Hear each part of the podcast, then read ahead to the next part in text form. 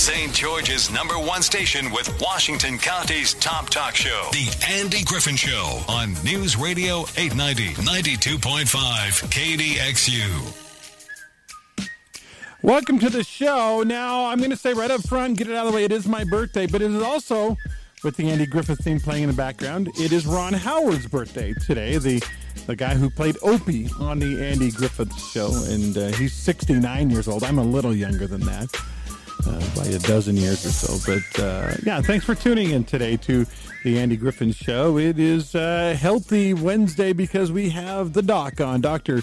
David Blodgett, the director of the Southwest Utah Public Health Department. Dr. Blodgett, thanks for coming. We got him by phone because he, well, understandably didn't want to try to deal with the Black Ridge and driving down from Cedar today.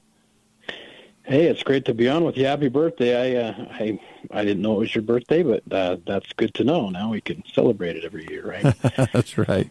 It is uh, 57 now, Doc. So uh, all those things that happen when you start getting old, they're now happening to me.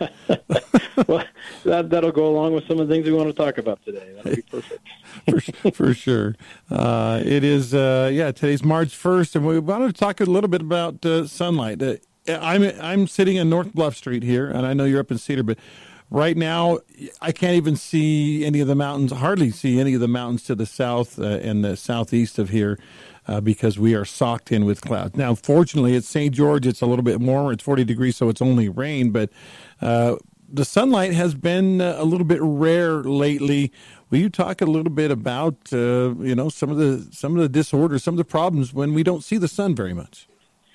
Yeah, you know it's interesting. They they have they have syndromes. You know, when people seasonal affective disorder, mm-hmm. when you you don't have enough sun and you in this winter, so people can be depressed and need to be really cognizant of the fact that you still need to get out and get some sunlight. Vitamin D levels drop. You know, there's just a lot of things that can happen in the winter if you if you hole up and don't uh, try and keep on some of those healthy habits. So.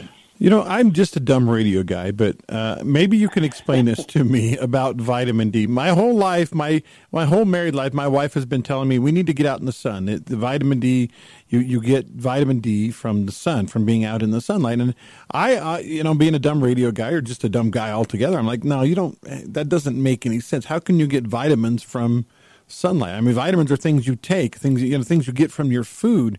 I never understood how that happens. Will you explain that to me a little bit? Well, that's a good question. So, so some vitamins you can create within your body just as yourself. Some you get out of your food. Mm-hmm. Vitamin D is unique though because the precursors you can actually develop, you know, produce within your body or eat in your food. Uh, and sometimes you can get a little bit of, of the active form of vitamin D, but most of it is inactive. So you have the inactive form of vitamin D uh, that circulates in your body until sunlight comes along and, your, and that converts the inactive form to the active form. So oh. you're not oh. actually creating vitamin D, but you're activating an inactive form. So so it's there inside of me. I just need to tell it to wake up. Is what you're saying? Exactly. Well, exactly. And so, and it's a pretty, it's a pretty efficient process. Twenty minutes in the sun will give you enough vitamin D for the day, or you know, and keep you up in in the higher levels. But the statistics are most people don't do that. They don't have enough vitamin D. So I, yeah, I would say especially, uh, I would say probably especially in the wintertime where even if the sun is out, we're covered up because it's cold. We've covered up in coats and jackets and hats and things like that, and we're not we're not getting as much uh, as much sun yeah. as we need. But you say twenty minutes a day is about the target. About twenty minutes a day, and you know you see different figures depending on who's talking about it, but but it doesn't have to be your whole body kind of exposure, but you know arms, hands, face kind of thing is probably enough to wake up at least make a dent in that. So there's got to be a program out there somewhere. Wake up your vitamin D kind of kind of a program, right? that's exactly right. Yeah, so you, you, so that, that's a really good question because I I don't think we do a good job of explaining exactly what's going on there, but it's a it's an activation process, not a creation process. So, well, while we're talking about vitamins, uh, the show we just uh, just previous to this was uh, they called Elder Care Radio with Pathway Hospice, and and they talked about how a lot of medications that we take. Um, actually, uh, take away uh, some of the some of the vitamins and, and, and make you maybe I don't know if takeaway is the right word, but they, they make it so you you're not getting some of the things that your body would normally have uh, things like calcium and magnesium and, and different vitamins. Uh, are, are, there any any that jump out in, in your mind as being big offenders with that? Yeah, well, you know, it's I think it's a good suggestion to make sure you're aware of, of the effects that any medication you're on can have on, on your overall health.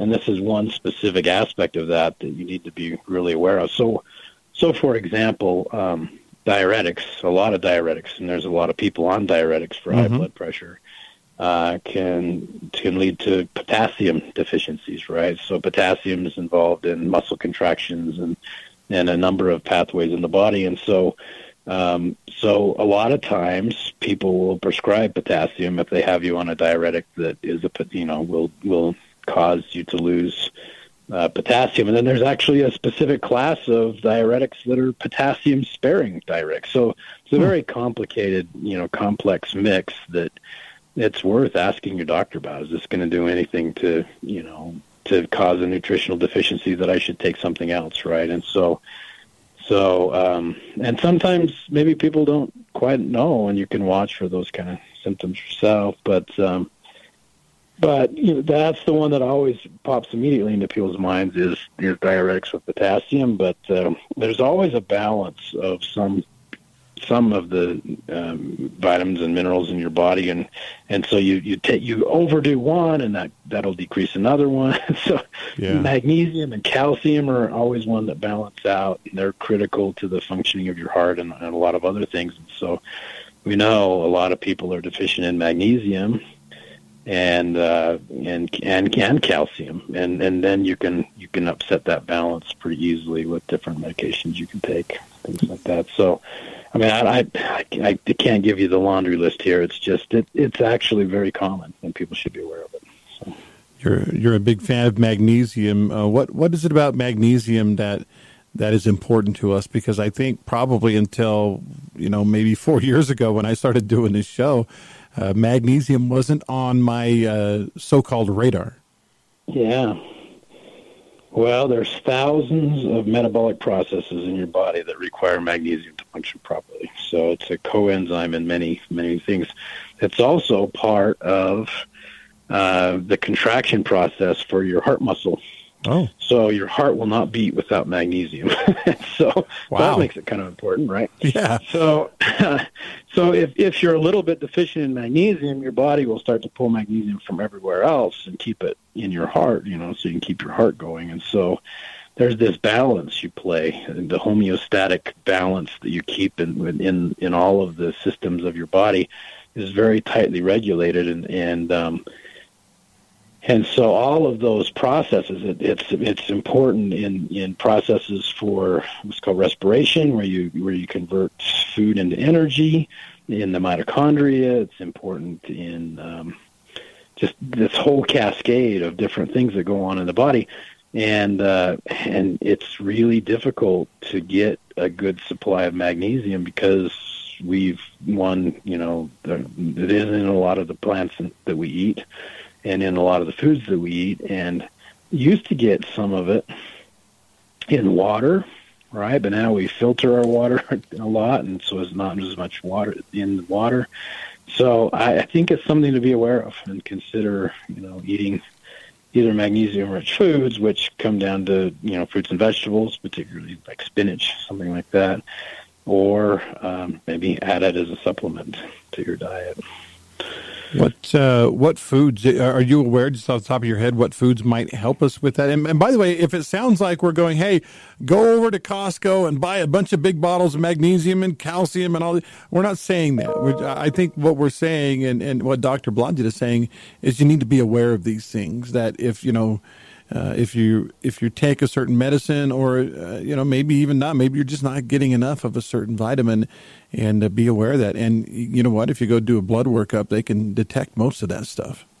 Yeah, that's exactly right.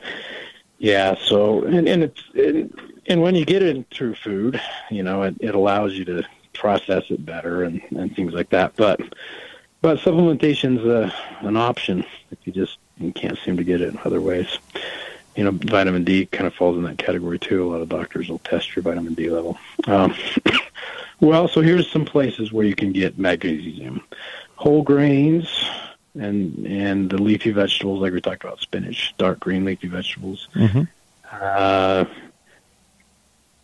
some milk products like yogurt can have some, but not ice cream. And then, and then yeah, well, probably a little bit. And then beans. So Oh, okay. So we do eat some of this, and and some nuts like almonds can have it. So, um, so those aren't incredibly uncommon things to eat, but just right. maybe be aware of it. Okay. Um, uh, one one thing, uh, I somebody was asking me, they they got sore kind of muscle pain in an area, and I was having that problem. And uh, you actually referred to say, hey, try magnesium oil, uh, and it's I would say it's a short term fix, but if you have a sore muscle or a sore joint or something, got a little bit of pain there, uh, magnesium oil is almost a miracle oil. It, it really does work for, for short term pain relief. Yeah, we we have a lot of high school sports going on around our house, and so we use it all the time. You know, yeah, those okay. little strains and things. You know, so. Very cool. Now, now B twelve. Eh, another one of those vitamins I never thought a word about until a few years ago. And uh, somebody said, "Well, have you checked your B12 level?" I'm like, "Well, I don't know what a B12 level is and what B12 does for me." Will you talk a little bit about B12, Doc? Yeah. So the B vitamins are a little bit different than minerals you can get you can get them and store them a little bit but the b vitamins are water soluble and they wash out very quickly so you need a constant source of them in your diet b12 is really important in energy uh, production. Uh, there's a, a, condition where you can have an anemia that's associated with B12 deficiency, and that can further, you know, cause loss of energy and and stuff like that. So, uh, lots of times when people are feeling, you know, lack of energy and and uh, like they need a little boost, sometimes uh, you know their doctor can test their B12, and maybe it's uh, maybe it's that that's the problem. So so sources of B12 include uh, some meats, particularly fish, uh, some milk products again. So we're back to that. Eggs, and they often supplement uh, breakfast cereal with B12 as well as folate. So um, there's some sources for B12.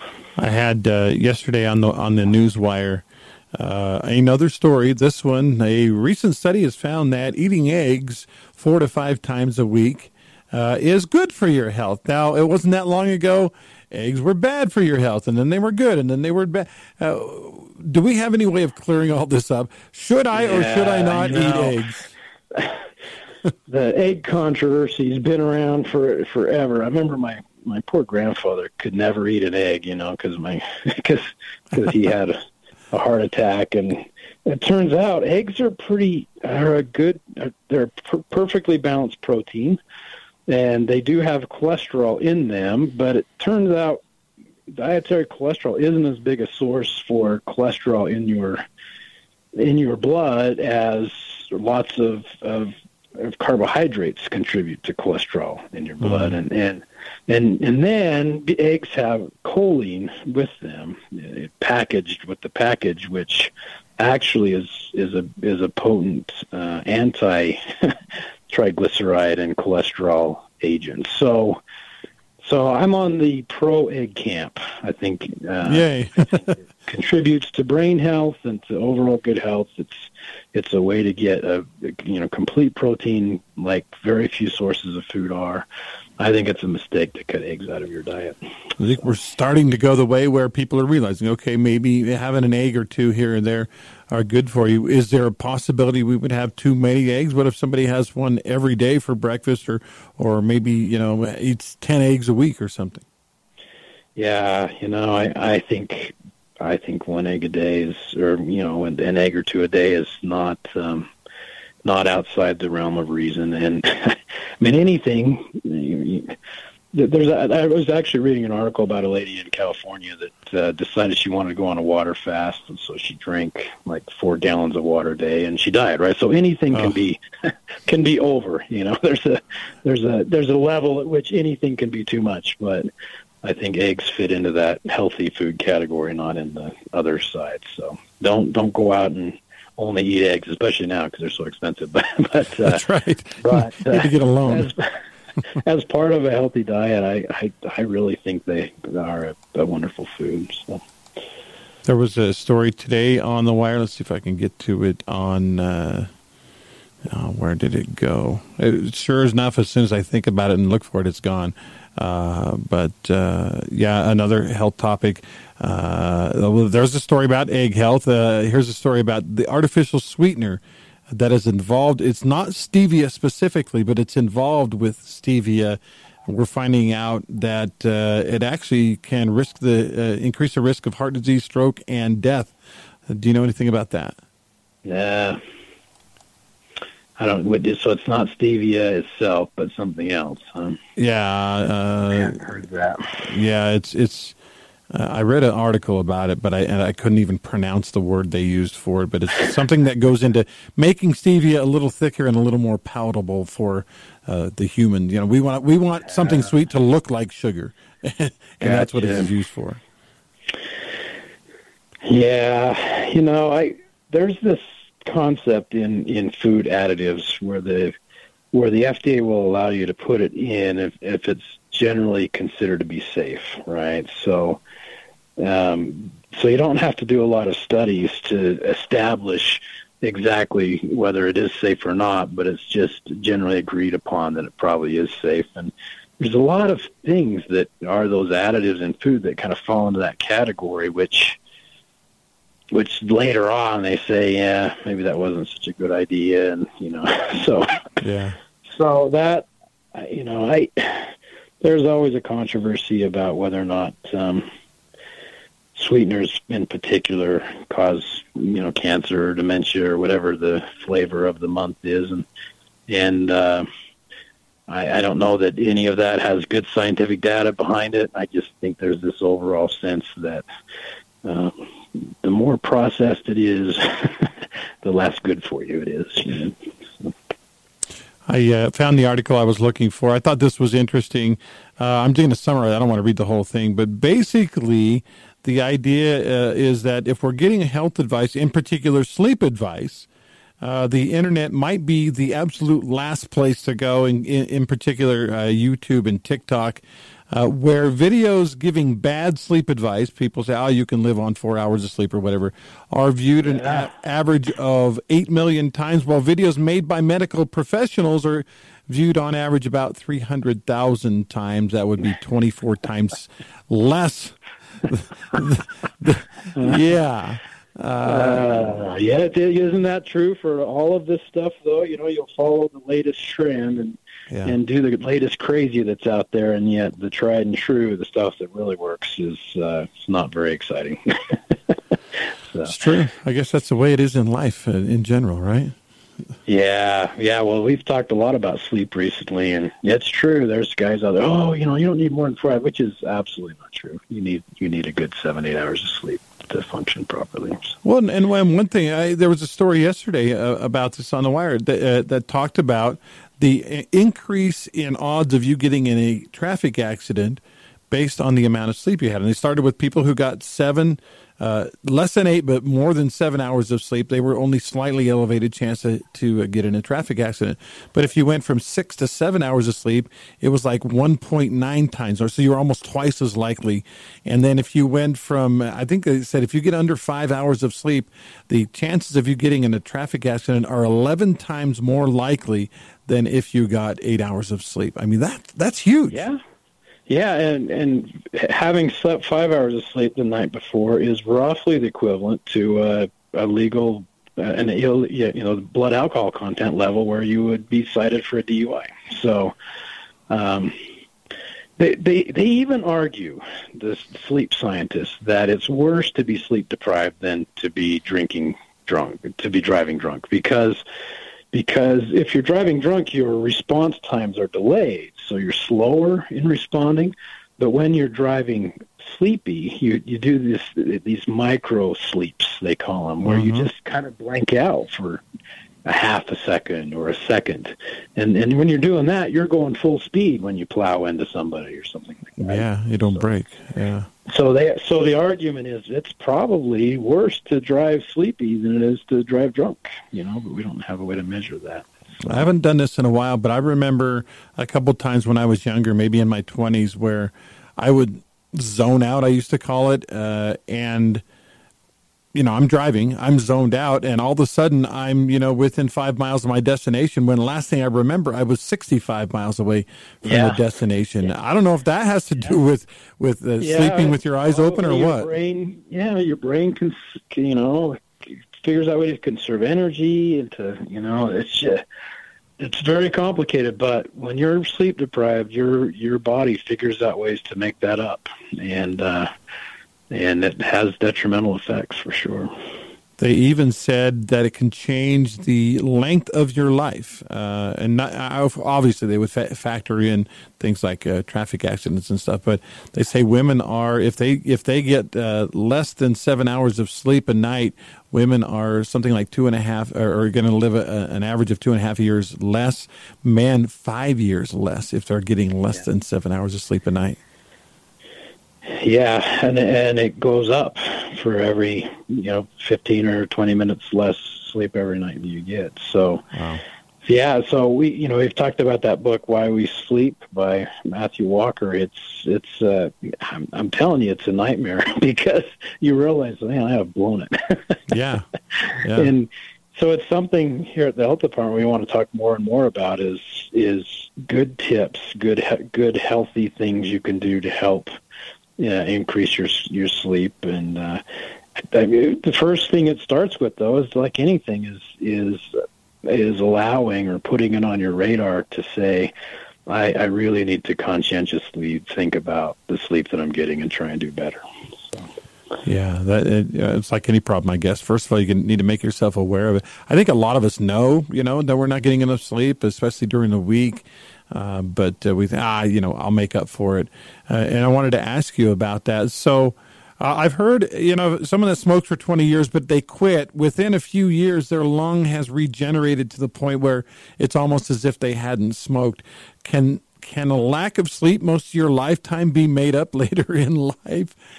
Does it yeah, work that, that way? An, you know, that's an interesting question. I I I think a good chunk of it can be. You know, the as you transition and you start to sleep better. But I, I think there is some permanent damage. You know, if you, for example, you're much more likely to have diabetes and high blood pressure and things. And I, I don't know that just starting to sleep helps you get rid of that nearly as quickly as that.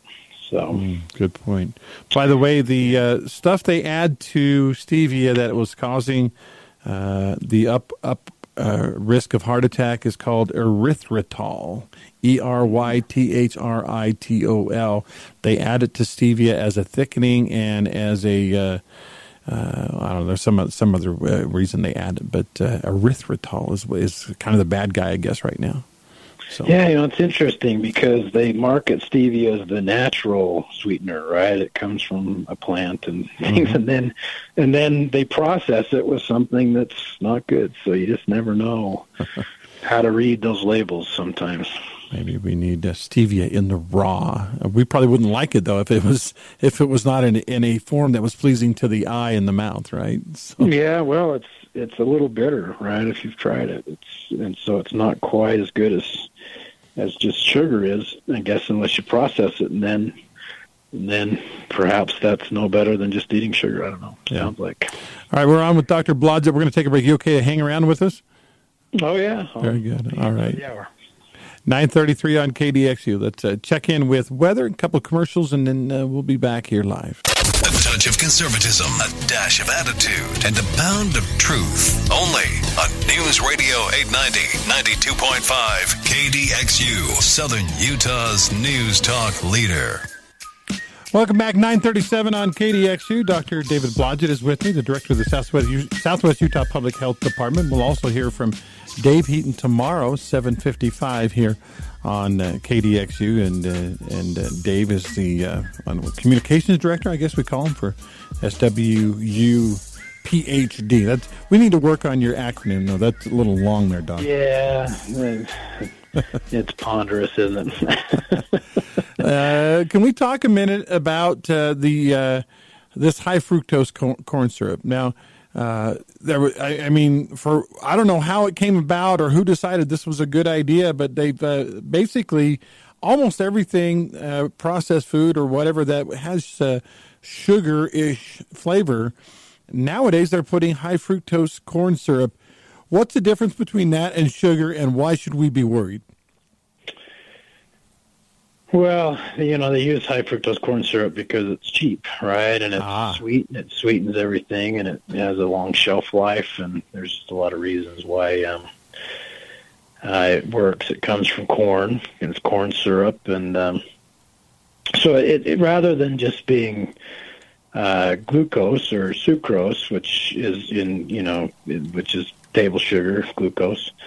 Uh, it has fructose attached to it, which is a, a little different uh, structure, um, and and the body processes it a little bit differently. So um, most of the time, when when you talk about that, it, they they talk about it increasing uh, triglycerides, for example, and uh, contributing to obesity and those kind of things. But mostly it has to do with the fact that it just is in everything, and it's it's got a high calorie density and and it has uh, the capacity to make things taste better, so you want to eat them, you know, stuff like that. Yeah. So, um, so it's uh, it's very common in many many things, and um,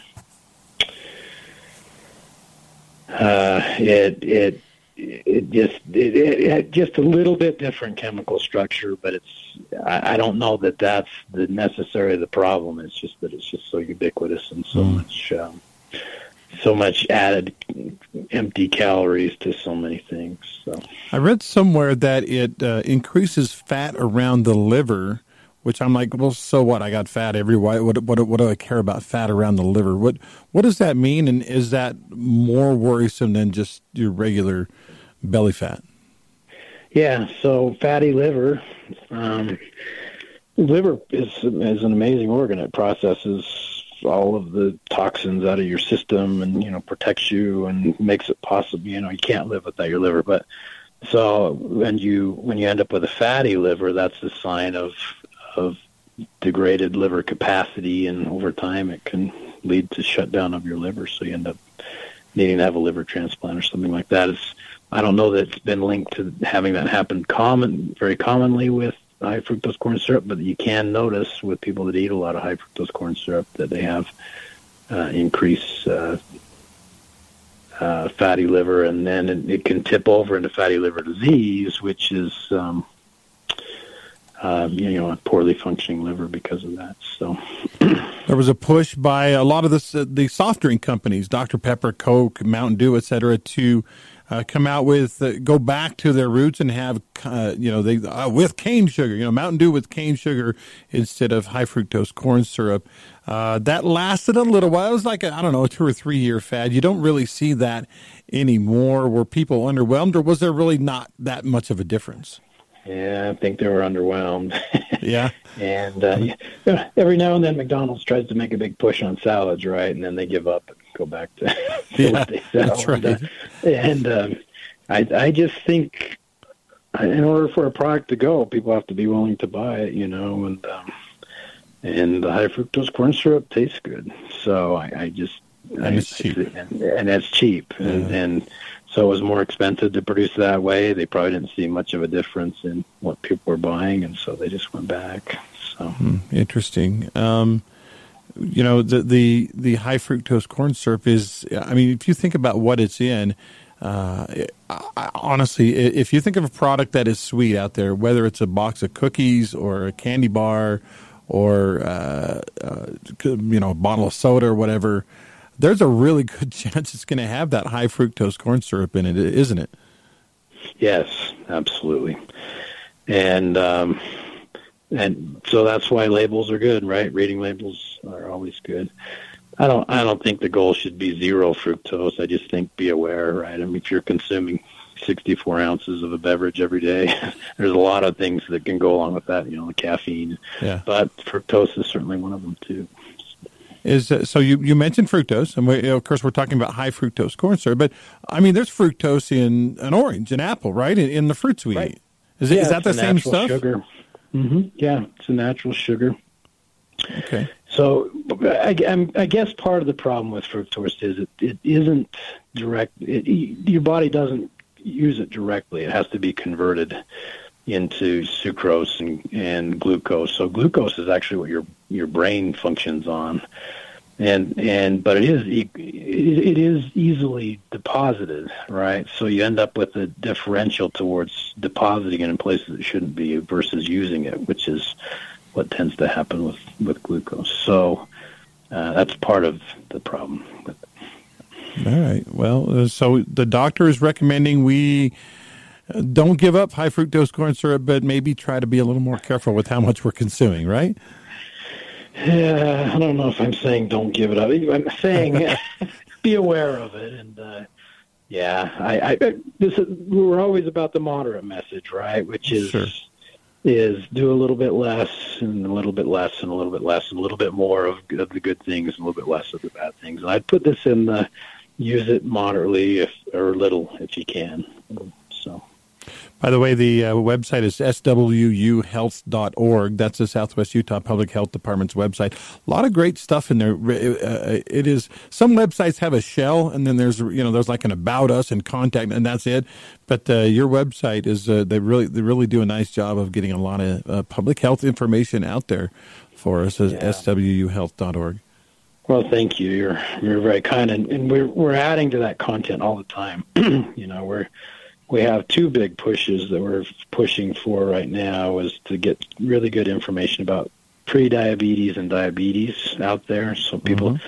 You know, the data is staggering. Something like 30% of us are now pre-diabetic and 10% of us diabetic, and most don't know it, right? So Yeah. we're we're trying to help raise awareness with that and give tools to to help with that in your life, and and then sleep. You know, we've talked about we'll have uh, more and more content, suggestions, helps on how do you do a better job of getting sleep into your life. So. Uh, we're going to take a quick break. More with Dr. Blodgett, including what today is. It's a special day, not just my birthday. There's something else going on, and what this month is, and why you should uh, go get that colonoscopy, folks. Uh, more with more with Dr. Blodgett right after this. Welcome back, 948 on KDXU. Dr. David Blodgett is with me today. It's a special day today, Dr. Blodgett. Yeah, it's my birthday, but that's not what I'm talking about. Uh, today is National what? National Peanut Butter Lovers Day. Oh wow! I mean, I am. I'm not a member. I don't know if there's a club or not, but I, I, I'm not a member. But I do love peanut butter.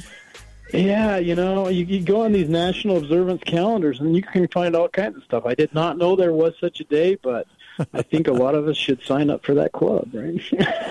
Absolutely. What are some of the benefits of peanut butter?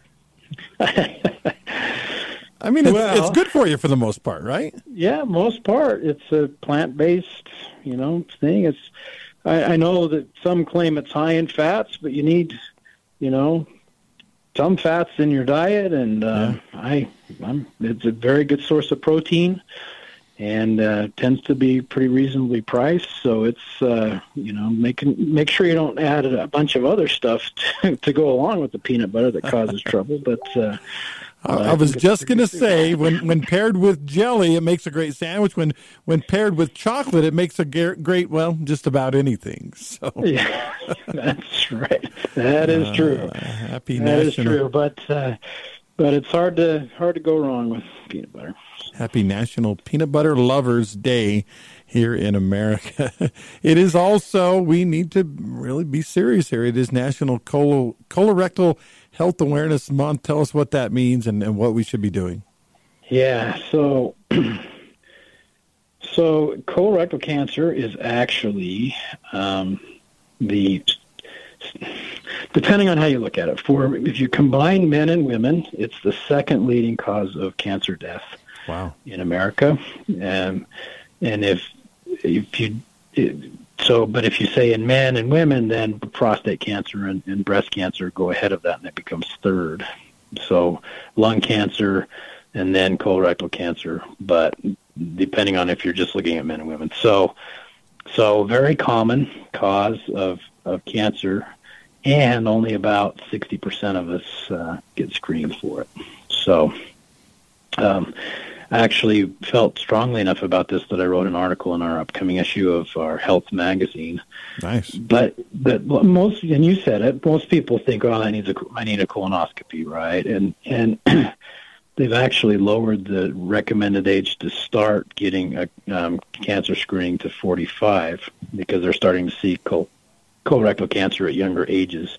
But you don't have to do colonoscopy. There's many options, right? So some people do go, like colonoscopy because it's you do it's it's good for 10 years, so you know you don't have to worry about it very often, and uh, it's it's not a big deal. But there's there's other options that are out there. So you can do tests that test for blood in your in your stool, either guaiac or DNA, or there's some tests like that, and they are they are just as good as getting a colonoscopy. You know, so for some people that works. And you do it every year, but it's a pretty minor procedure. You you get a little bit of your poop, for a less eloquent term, and put it on the card, and put a you know a, a reagent drop on there, and it'll tell you whether you have. You can actually order it over Amazon, right? So wow. a, a pretty easy process. Uh, probably better to even do it with your doctor as part of your your visits with him, but a whole different game, right, than trying to prepare yourself for colonoscopy. If you've ever done it, you have to, you know, yeah, the totally empty, and you know, it, it totally takes three or four days out of your life. And so this is a, a different option. There's also they have a, a version of colonoscopy, which is called a sigmoidoscopy, where they just do the lower third of your your colon, and it's a much easier procedure. They don't have to put you out, and it's it's just an outpatient procedure that you do every five years yeah. they also have uh, virtual ways to look at it now that have been mm. approved. So a virtual uh, CT or MRI, uh, something like that. So there's there's different options than just jumping to a colonoscopy, and I don't think m- many people are aware of that, and they they dread the idea of of having to go in and and uh, you know have a have the camera go all the way through their insides and um, and and that is is not nearly as bad as people think it will be. But but in all of that spectrum, there's there's options that people have that are different than than just going for a colonoscopy. So, the the you referenced it, and uh, we got to talk about it. That that procedure, if you do get a, a, full colonoscopy, first of all, the actual procedure itself is no big deal. You they put you to sleep you i mean for me literally they gave me some pills or maybe it was an i don't remember i went to sleep and i woke up and they're like yeah you're done and i'm like really i I, I, I didn't know that. I, uh, but it is the leading up to it, of course. And you talked about having to empty the, uh, and basically you've got to empty everything out. And there's really uh, pretty much only one way to do that, and that's to, uh, well, to empty everything out. Uh, as far as that, I know you, you, you talked about some alternative uh, ways to you know to, to get checked, but uh, as far as the colonoscopy itself, are they are they coming up with better ways to get the bowels empty to get us in there, or is that pretty much the way it's got to be? Yeah, you still gotta still gotta do it. You know, I think I, yeah. I think they're less dramatic. You used to have to you know drink four gallons of uh, yeah, nasty tasting yeah. stuff, and now I think they'll let you you do less nasty tasting stuff. But uh, um, but yeah, it's still it still takes a good day of drinking copious amounts of of fluids and uh, sitting on a toilet. Yeah, and, and getting a very sore rear end and all that stuff. I I uh, I had uh, the the the people that uh, set me up for my colonoscopy a few years ago. Uh, they said, "Look, you're going to have to, you know," and they gave you the direction. You're going to have this much water and this this much whatever. And they said it's a lot more palatable if you mix it with something like Crystal Light or something. So I right. thought to myself, okay, well, I'll have Crystal Light and it won't be so bad. Well, now, Dr. Blodgett, I can't drink Crystal Light anymore. Yeah. I have an aversion now. for you. it happens, I guess. Yeah. whatever beverage you do uh, uh, choose to marry that with, and it has to be a clear beverage, by the way. It can't be, you know, you can't put a Coke or whatever, but uh, plan on never drinking that again. I think because something in the mind goes, I don't. Consequences. Yeah, something in the mind says I don't ever want to uh, do that again. Uh, tell me, you, you said uh, sigmoidoscopy is is less invasive and easier to do. Can you tell me a little bit more about that? Yeah, so you don't have to. They don't put you out for it, and um, you, generally it's an outpatient procedure and I, I think you still have to do the bowel prep, so that's the problem. But oh. it's, it's direct visualization, and they only do just the bottom third of your colon and and you know out your rectum. So so it's it's a whole different uh, experience, but been shown to be just as effective. There's something about that lower third of the colon. That's where most of the colon cancers are, and um, and, and, so it, it, it's a little counterintuitive, but it, it, it does does well. And by the way, I don't know that I that I knew this years ago, but uh, I don't know a lot of people know this. The colon is actually incredibly long. You think of the colon, well, that's just the area right above your tail end, right? And that's all there is. The colon's huge, isn't it? Yeah, yes, it is. Um, I think when you stretch it out, it's over a hundred yards long. Oh wow, man! Oh man! And, and it goes all the way through your whole uh, body cavity, right? Right, right. So all the way up under your diaphragm, down, and uh, so I. so in all of this, if if if a sign does show up that you've got maybe potentially something going on, then they will go in with the colonoscopy. So. So hmm. that is one advantage of colonoscopy is that you can maybe treat at the same time as you screen, right? So if they see a polyp or something, True, they can take yeah. it out right then when they're in there. Um, so I, I think that's why the a lot of people have you know kind of gravitated towards the colonoscopy, but I just for those forty percent of people that aren't doing it, I think understanding that there are other options, uh, I think is important. You know, as part of the health message out there. I, I you need to assuage my imagination here. You said self. There's a self exam for it. That does that sound? Is that what it sounds like? No, no. no okay, I, good, good. Well, well, maybe I don't know. I'm not sure what it sounds like. So, what will happen is is you get the cards, and maybe your doctor gives them to you, or you get them, you know, from from the store. But you take when you go to the bathroom, you take some of the of the okay. poo and, yeah. and smear it on the card, mm-hmm. and then there's a drop you put on there, and if it changes color to a certain color, then there's then there's blood there. Okay. So there's reasons why there can be blood. Maybe you've got you know, an ulcer or something, or maybe you've got colon cancer and that's causing there to be blood there in your stool, and that's that's the screen, that's the flag that says, well, we got to look, take a look at this, and and then they'll go ahead and do other things. So. what's the, what's the public recommendation if there are no extenuating circumstances, just your average person? Uh, what age and how often should we uh, have our colon screened? Age forty-five is when you start. Okay. Um, uh, if you decide to do one of the ones that, that screen your, your your stool, like we've been talking about, those are yearly. If you do a sigmoidoscopy, those are every five years. If you do a colonoscopy, it's every ten years. Um, and then generally you stop screening when you hit a hit 70 because after that it's um, slow enough growing. Yeah, yeah, much much improvement after that. So I'm happy to say I had a colonoscopy a few years ago, and the doctor was he went so far as to say I was the uh, picture of colonoscopy. Uh, colon, colonic health. The picture of colonic health is what he told go. me. So I, I, was feeling pretty good about that. I don't know, know know what that means, but I didn't have any polyps or anything, so that's good. that's so. good. Well, and there are certain people, um, if you have a family history and on a first degree relative of having colon cancer or, uh, you know, familiar, there's a polyposis, uh, familial polyposis syndrome. Those people need much more frequent than that. But the, but just for the general population, those are recommendations. He's Dr. David Blodgett, Southwest Utah Public Health Department. Thank you, doctor. Appreciate it. Sure. Wonderful to talk to you, Andy. I'll, uh, I'll be there next time. No snow. Okay, sounds sounds good. Uh, Nine fifty nine. happy birthday to you. All right, thank you, Doc. I appreciate it. Uh, tomorrow, Michelle Randall will join me here on the air on Mayor Thursday on the Andy Griffin Show. Thanks for listening.